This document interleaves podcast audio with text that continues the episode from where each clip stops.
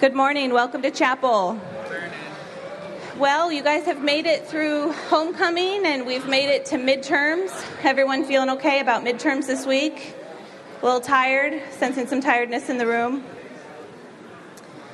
Well, a couple announcements for us as we as we begin our time together. Um, quick, quick announcements. Tonight, um, the women's volleyball team has a home game, so be sure to support them. We have the fall musical. Their last performances are this week as well, showing Oklahoma. And also today we have some guests on campus over in the Student Center. I don't know if you guys have heard of the Gideons before, um, but they're actually on campus over in the Student Center and they'll be distributing Bibles um, to anyone who might want one um, for the semester. I'd also like to introduce our chapel speaker for this morning. Today we have Reverend Mark Holcomb. He serves as the university chaplain at Olivet Nazarene University. In addition to his role as chaplain, Mark teaches courses on youth ministry and Christian ministry. He is the program director for Olivet's Master of Arts and Master of Ministry degrees in youth ministry. Um, he is a graduate from Olivet University as well as Nazarene Theological Seminary. In 2002, he received the Timothy Award honoring his 23 years as youth pastor, and through the years has also served with Global NYI Council in a variety of capacities. He has written devotionals and articles for Barefoot Publishing, and he writes for Holiness Today. His personal interests include reading, playing basketball, cycling, spending time on the beach, and taking walks with his wife Terry, who is also here with him this morning. They have um, a daughter, Kristen, who lives in Houston, Texas, with her husband Luke, and they have four children Braden, Bradley, Bella, and Boone. Sticking with the B names, I guess. And um, their daughter Kelly lives in Wheaton, Illinois, uh, with her husband Chris, and they have two sons, Jackson and Oliver. So we are honored to have Reverend Holcomb with us this morning. Would you please join me in welcoming him to chapel? If you would stand with me as we pray um, and enter into God's presence this morning.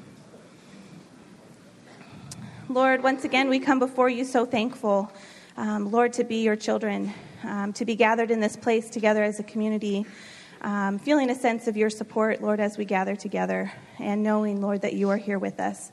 God, we celebrate um, just this time in the semester, Lord, you've brought us um, halfway. You've led us through homecoming and many of the festivities.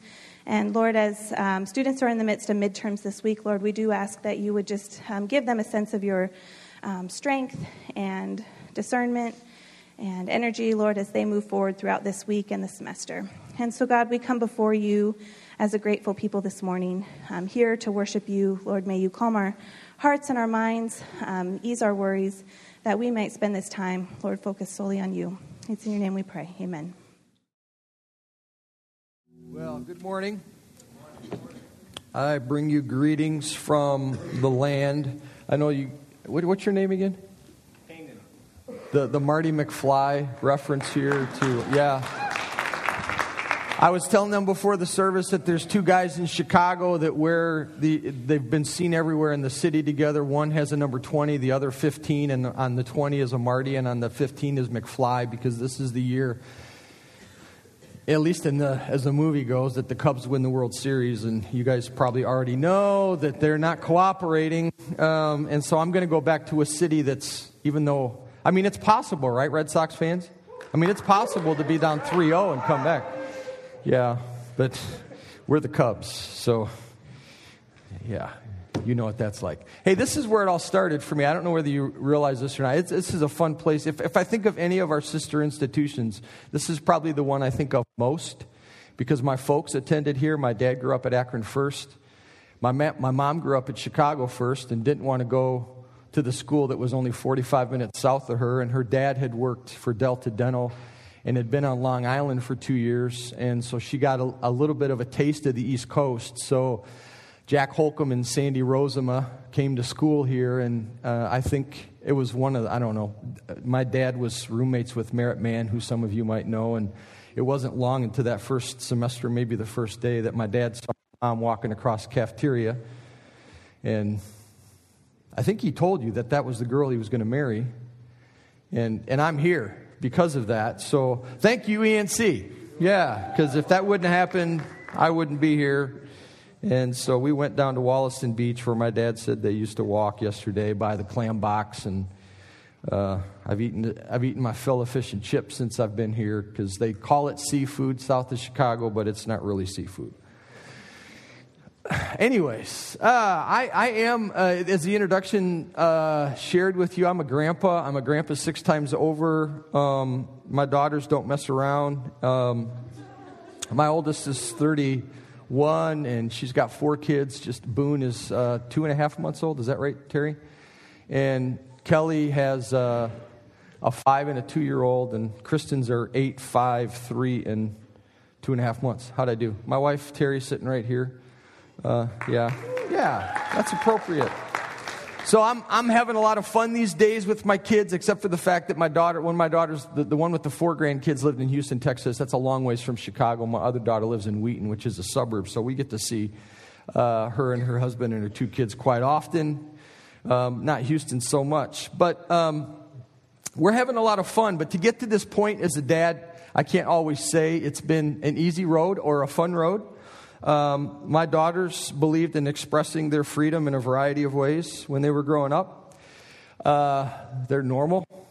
They were normal kids uh, for both of them, but this became most obvious in their driving.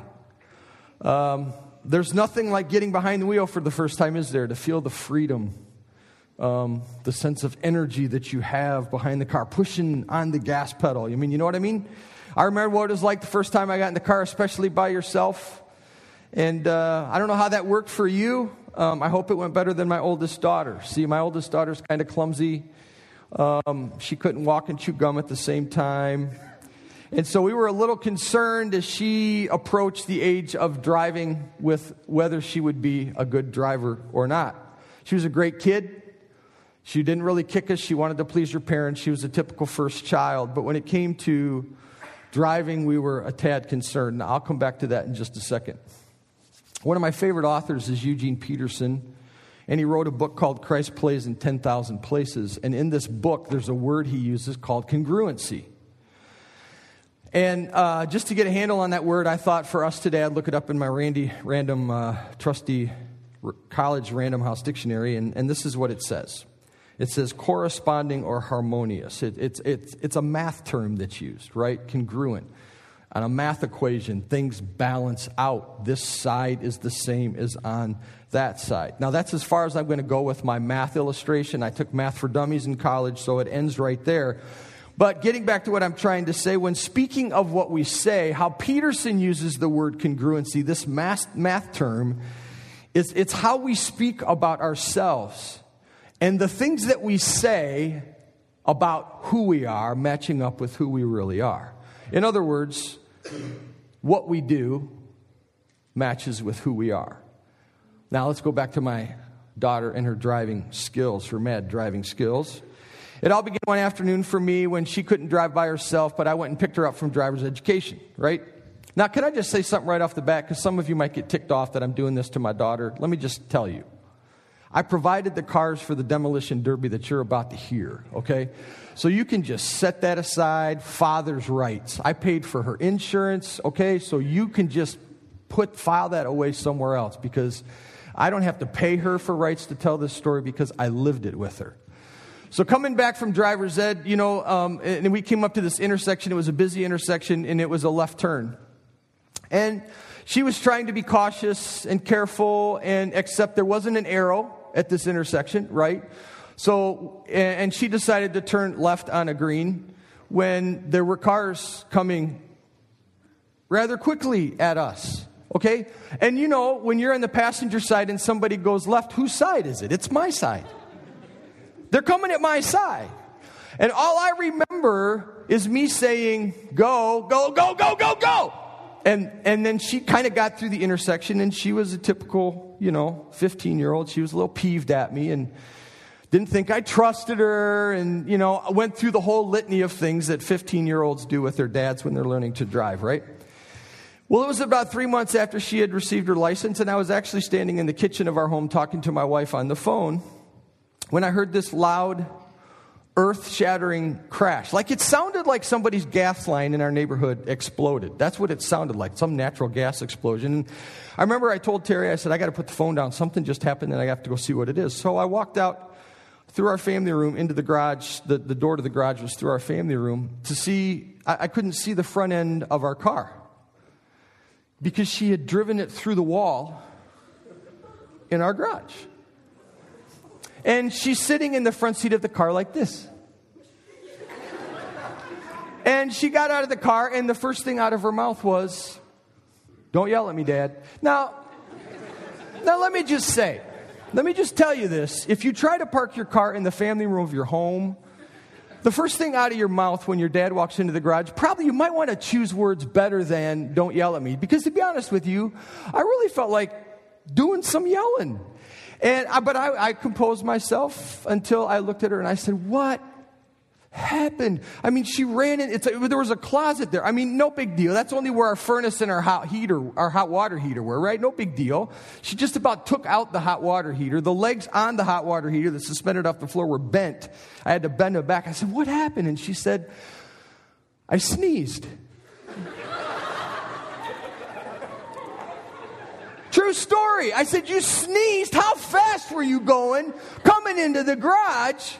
to sneeze. And I'll come back to that in just a second. But she said, Dad, Dad, seriously, I sneezed. It was an accident. You don't have to worry about me. I'm a good driver. Seriously. Well, those are two things. All right. I'm not, three days later, three days later, I get a phone call in my home. And this is what comes out of her mouth Dad, hi, sissy. Dad, it's not my fault. I said, What wasn't your fault? Dad, the sheriff told me it wasn't my fault. And I'm thinking, oh, the sheriff told you it wasn't your fault. What's not your fault, sis? Now, Dad, they told me it wasn't my fault. Uh, what wasn't your fault? I hit another sheriff patrol car head on. Where are you? She told me where she was. Washington and Mitthoeffer, one of the busiest intersections in Indianapolis, Indiana. So I drive down to Washington, Minnesota. Now, here, here's something you need to know, too. If you ever are in an accident with a sheriff patrol car, every county sheriff shows up. They come from all over the place. They're like ants coming out of ant hills. So I pull up to the intersection at Washington. There are nine patrol cars. Have all the traffic stopped at this intersection. I park my car, get out, and he says, Can I help you, sir? I said, and, and Kristen's sitting in the middle of the intersection, Indian style, with her head in her hands like this. I said, that, that one right there is mine. She said, all right, come on in here. So I said, what happened? She said, Dad, it wasn't my fault. And I'm like, how is this not your fault? And the guy came over and said, sir, could I have a talk with you, please? And I said, sure. She said, it really wasn't her fault. And I'm like, wow, okay. See, the gal who was the sheriff, sorry, ladies, it's just the story. The gal who was the sheriff, it's her first time driving in nine months. Nine months earlier, she totaled a patrol car and she went through an intersection and didn't have her siren or her lights on, so your daughter made a legal left turn. And, and so my daughter's sitting in the middle of the intersection. She goes, See, I told you I'm a good driver. well, that one we'll forget, right? Although, aside from totaling a car, getting caught going 75 in a 45, running over chickens on her way to school, to the point her sister's riding in the car, right? And she's going down probably 80 miles an hour down these back country roads where you always hear of a kid in an accident, right? And her sister's sitting in the car with her going, Kristen, there's chickens in the road up there. Kristen, there's chickens in the road up there. Kristen, you just ran over chickens. So the next day, Kristen goes to school. You know how you meet with all your friends in the hallway? And she hears one of her friends saying, You're not going to believe what happened, man. Somebody took out like three of our chickens yesterday, and then they didn't even stop to tell us about it. And Kristen just kind of goes, Oop, and she decides she's not going to be a part of that conversation on that day.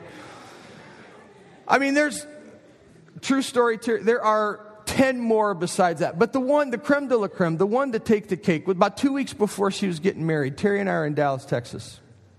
And we get a phone call, again from our youngest daughter. She's just come home from work. It's about 10 30, 11 o'clock at night, which when you get a phone call and you're away and your two girls are home by themselves, it's kind of, it scares you a little bit. And so here's Kelly on the phone. Hi, hi Dad. Hey, Keck, what's up? Dad, um, there's a gasoline hose sticking out of Kristen's car. And I'm like, a gasoline hose? What do you mean a gasoline hose? She goes, uh, you know, Dad, kind of like the ones you put in the car to put the gas in it at the gas station. yeah? Well, it's sticking out of Kristen's car. And I'm like, really? She goes, Dad, why would I make that up? All right, Kelly, I, I don't know. So I said, put your sister on the phone. So, sister, you know, Sissy gets on the phone. I said, Kristen, do you have a gasoline hose sticking out of your car? No. I said, well, I don't know why Kelly would make that up. So, do you mind go and looking to see if there's a gasoline hose sticking out of your car? So she goes out, comes back in. I could hear her pick up the phone, but she's not saying anything, right? And so I just kind of go, well, yeah. yeah, what?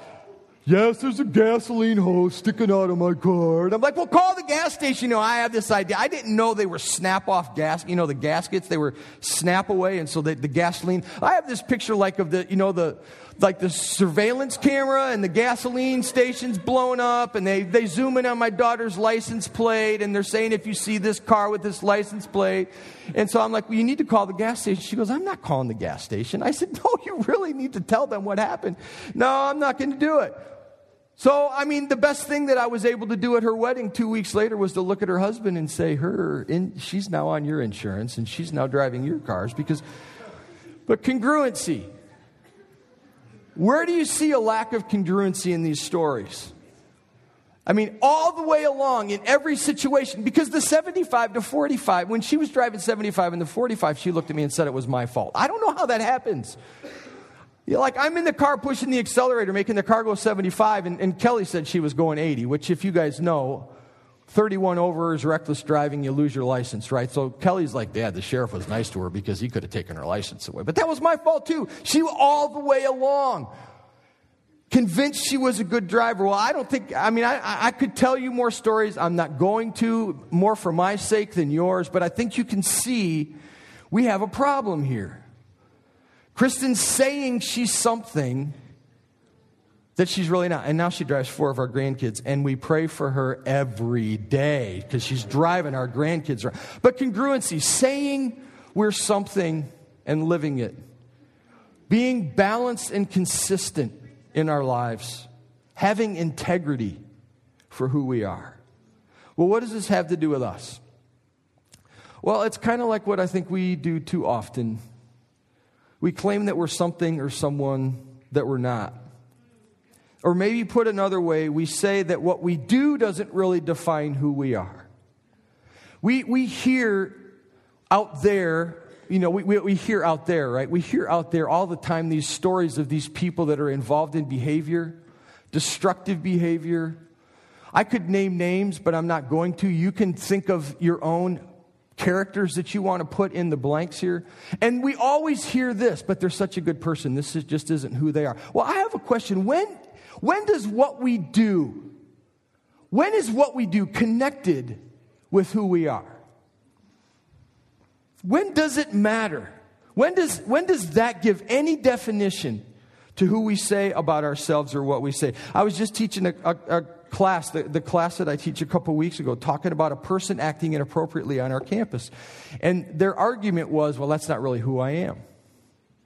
Well, we have nothing else to base, you know, what do we do with this? How, how, do we, how do we consistently say, well, that's just what I do, that's not really who I am? Incongruency. It's the same thing my daughter did the first five years she was driving, destroying two cars along the way, all the time saying, You don't really have to worry about me, I'm a good driver. Isn't the best way of knowing what someone's like or who someone is by observing behavior? Isn't the way our character is betrayed and our hearts are betrayed by what we do? So it begs the question then does how we live have anything to say about who we are? I want to read a passage of scripture for you today that, that you guys are probably familiar with if you've, if, you've, if you've heard the story. It's a parable that Jesus tells in Matthew 25, but I want to look at it from a little different perspective today. So if you have your Bibles, you can turn to Matthew 25, verse 31, or I think they're even in your pew. Um, I'm reading the, from the New Revised Standard Version today. When the Son of Man comes in his glory and all the angels with him, then he'll sit on the throne of his glory, and all the nations will be gathered before him, and he'll separate people from one another as a shepherd separates the sheep from the goats. And he'll put the sheep on his right hand and the goats on his left.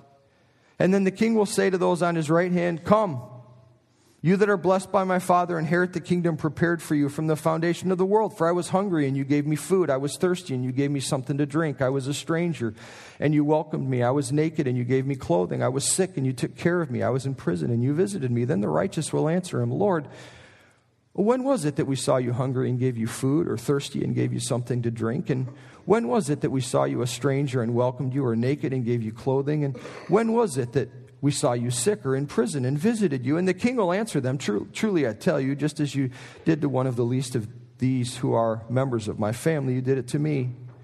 And then he'll say to those on his left hand, You that are cursed, depart from me into the eternal fire prepared for the devil and his angels. For I was hungry and you gave me no food. I was thirsty and you gave me nothing to drink. I was a stranger and you didn't welcome me, naked and you didn't give me clothing, sick and in prison and you didn't visit me. And then they'll also answer, Lord, well, when was it that we saw you hungry or thirsty or a stranger or naked or sick or in prison and did not take care of you? Then he'll answer them Truly, I tell you, just as you did not do it to one of the least of these, you didn't do it to me.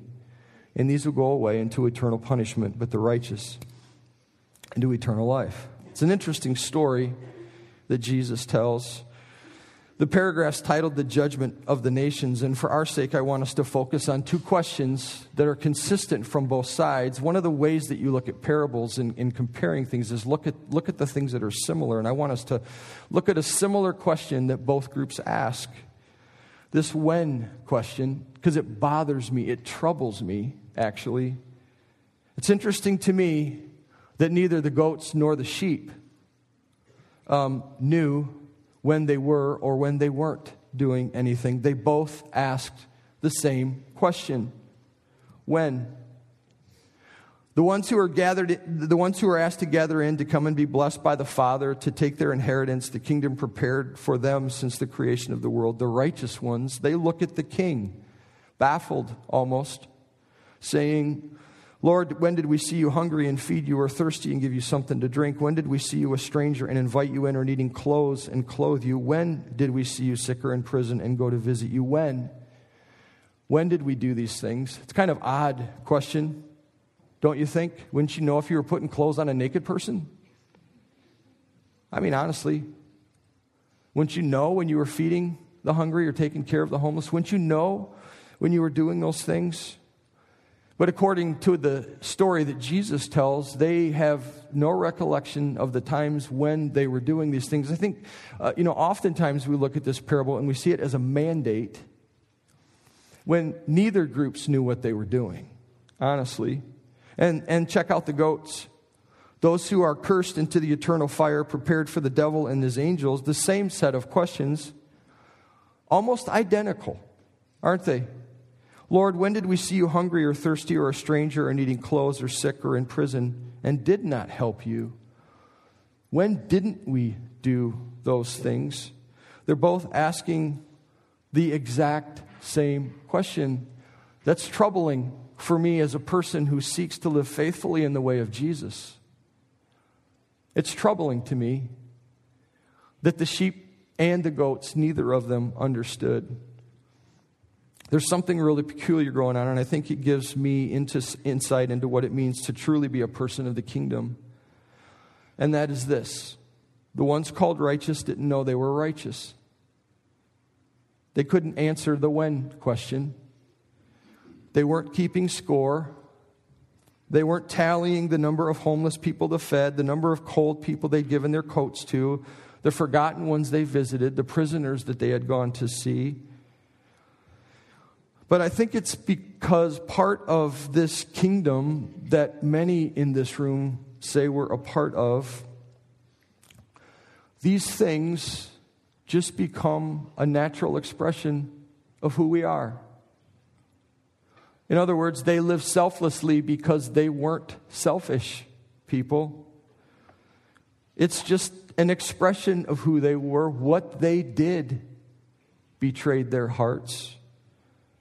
For them, there's no other way to live. If you see a need, you have the resources that God has placed in your hands to meet it, and you just do it. You just act.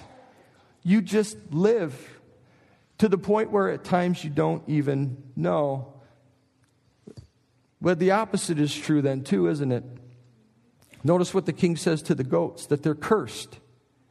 And why does he say they're cursed? They're cursed because of what they do or what they don't do. In other words, what they do or what they don't do defines them. So, what we do does betray who we are. So, go ahead, call yourself a good driver. When you try to park in the family room of your home, you might have a difficult time convincing people that you are. You might have a congruency problem. Or when people see you driving down the road with a gasoline hose dragging behind you, you might have a difficult time convincing them that you're attentive to what's going on around you. And I think this leads us to practices and habits, habits that make us people of faith. You know, the thing that really bothers me um, about the goats is the, the sheep. I mean, there's a part of me that's comforted from the fact that I don't have to keep score, that I can just live, that as God shapes my heart, it just becomes a natural expression of who I, who I am, right? But the goats obviously have blind spots. The goats don't know. We can say the sheep don't know they're sheep, thanks be to God, but the goats don't know they're goats.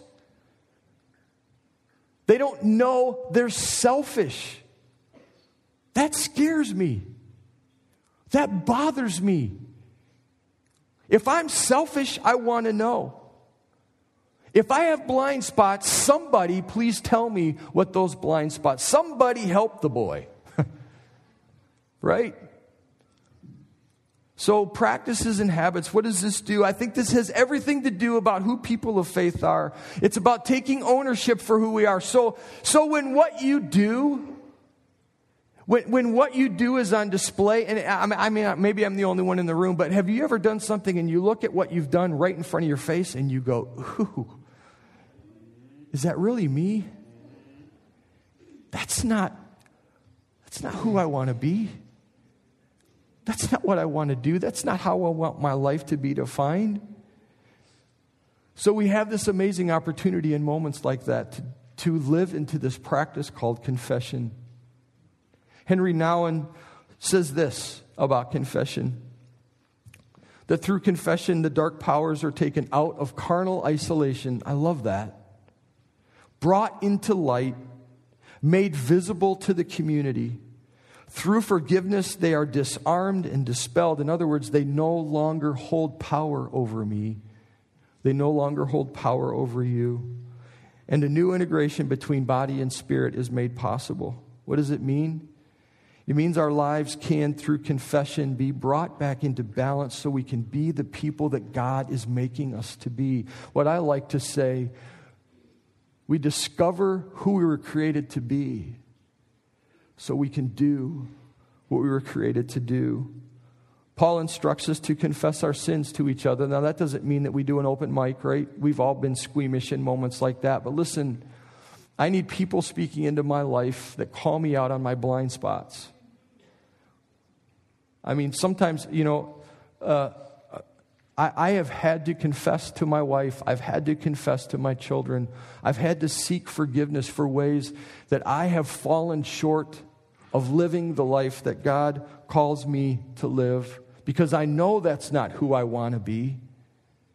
I know that's not the person He wants me to be, and it's not the person I want to be either. John Ortberg says this about confession Confession's not just about naming what we've done in the past either, but it also involves our intention for the future. So there's this great passage in James that I think helps bring clarity to us as, and, and as we really begin to think about what God is saying to us. See, I have a fundamental belief. I think I, I'm up here talking and yammering on, but I believe that the Spirit weaves in and out of these pews revealing to you what you need to hear in this moment. I don't have to do what the Spirit does. If you do what the song admonishes and you open your hearts and you open your minds, I believe the Spirit's faithful. And in James, I want to read from the message. It says this Consider it a sheer gift, friends, when tests and challenges come at you from all sides, because you know that under pressure, your faith life is forced into the open, showing its true colors. So don't try to get out of anything prematurely. Let it do its work so you become mature and well developed, not deficient in any way. Faith, I love the picture. Faith life forced into the open, showing its true colors.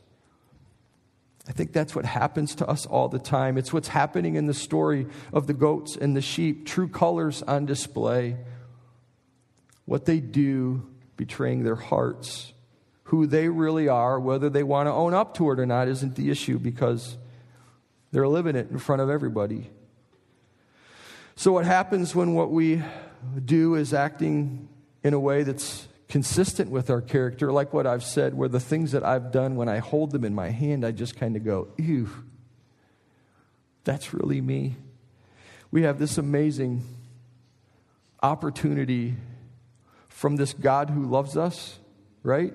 This good Father who loves us in the way that He does, to come at Him with hands open and say, Forgive me, and give me the courage to seek forgiveness from those that I have hurt. When who we are is on display by the way we live, it just gives us this incredible opportunity to enter into living lives of confession with people that we know care about us, with people that we know are as concerned about us faithfully in the walking in, walking in the way of Jesus as we are. Those are the people that I want to surround myself. I don't want to mess with this. This is too important. I have to surround myself with people that I know genuinely care about this with me as much as I do. So I do. And I give them permission. So we have a choice. We can make excuses of who we are. Or when our true colors show, we can confess, we can own it. And we can ask God to make us the person that He wants us to be. So, I guess the question for us this morning when we're shaken, when life kind of comes along and our true colors spill out, you know, like taking a, if you take a bottle of Pepsi and you shake it and you open it, Mountain Dew doesn't come out, right? Pepsi does, right? When we're shaken, what comes out of us is who we are. And this passage of Scripture, this scripture of the sheep and goats, this passage from James invites us into this amazing privilege in living in this relationship with a God who is a good father, longs for us to come to him with open, open hands, saying, Forgive me. I confess this to you. I confess it to you for the ways that I fall short. Would you pray with me this morning?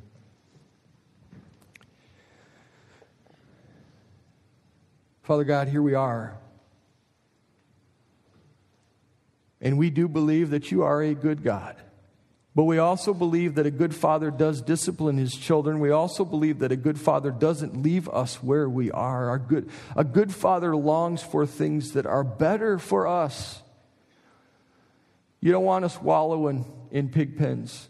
You don't want us going back to our own vomit, so to speak, as you teach us, Father. But I pray that you help us in moments like this when true colors show, when we have to see in moments who we really are, when we find in those moments that it's inconsistent with who you are and inconsistent with who you want us to be, Father God, I pray that you would help us to own it, to confess it, and to live in relationships with men and women who want to live in that way as desperately as we do and can help us along the way. Call us to confession Help us see our blind spots, leading us more faithfully as we live in the way of Jesus, believing it's what you want us to do. So, Father God, as only your Spirit can do in a moment like this, speak, for your servants are listening. And we ask this in Jesus' name. Amen. Thanks. I believe you are dismissed.